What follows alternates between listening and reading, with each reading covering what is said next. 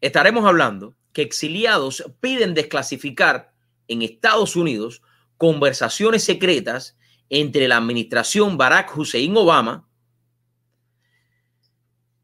con los asesinos comunistas de los Castros.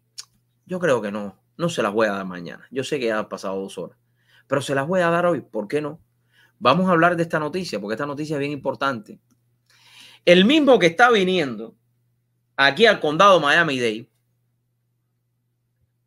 a hablar de Biden, Barack Hussein Obama, el mismo que hizo negocios con los Castros asesinos, el mismo que le quitó la ley de pie seco y pies mojados a los cubanos, viene a hablar de que Biden es el mejor candidato.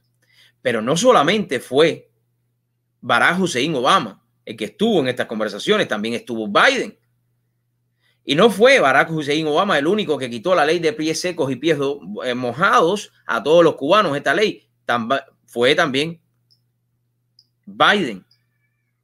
Y yo creo que esto es importante. El Centro para una Cuba Libre, una organización del exilio cubano, publicó al Senado republicano, pidió al Senado republicano, al senador republicano Marco Rubio, que ayude a que se desclasifique las conversaciones secretas que sostuvieron un representante de la administración de Barack Hussein Obama del 2009 al 2017 y un hijo del expresidente Raúl Castro, el asesino Raúl Castro, que no es presidente, es dictador, para el deshielo entre los dos países. En una carta fechada el 28 de octubre, a la que tuvo acceso EFE, la organización señala que Estados Unidos no se ha hecho público un solo documento sobre las conversaciones entre Benjamín Rose y Alejandro Castro, de las que las autoridades cubanas conocen muy bien y, y cada detalle. En el 2013, el entonces presidente Obama autorizó los diálogos secretos entre Estados Unidos y Cuba, que dieron como resultado un acuerdo histórico para restablecer los vínculos diplomáticos de países y de los países y el comercio, entre otros, en el 2015. En el 2017, en septiembre 14 de 2014, el 17 de diciembre de 2014, el gobierno de Estados Unidos y el régimen cubano anunciaron la decisión de iniciar un proceso de negociaciones para restablecer sus relaciones diplomáticas rotadas, eh, rotas oficialmente el 30 de diciembre de, 2000, de 1960. Eh,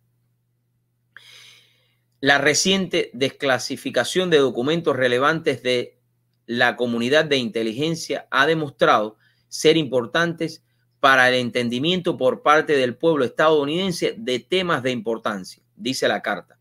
Los exiliados le piden al senador Marco Rubio, de origen cubano, que reclame a las agencias de inteligencia pertinentes que desclasifiquen lo más que se pueda de esas conversaciones y sugiere que podrían ser útiles que pidan al Comité de Inteligencia del Senado información sobre el tema.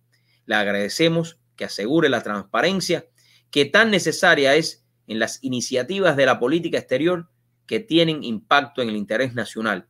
Escribe el Centro por una Cuba libre en su carta al Senado por la Florida. Amigos, este señor que está aquí fue el que supuestamente fue a abrir para que el pueblo cubano tuviera más derecho.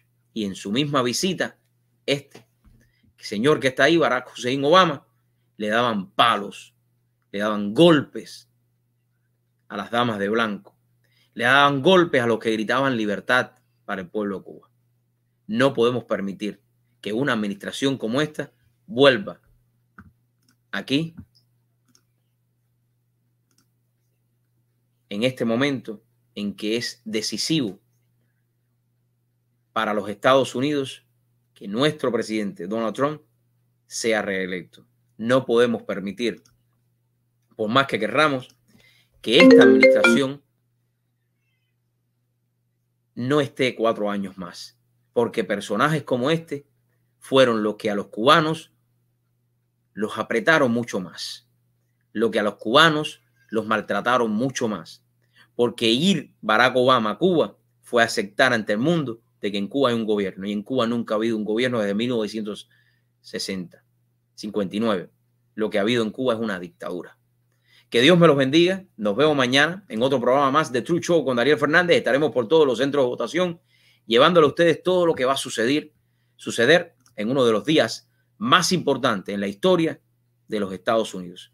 Mi mensaje para usted, vote, vote con responsabilidad y en sus manos está el futuro de los Estados Unidos.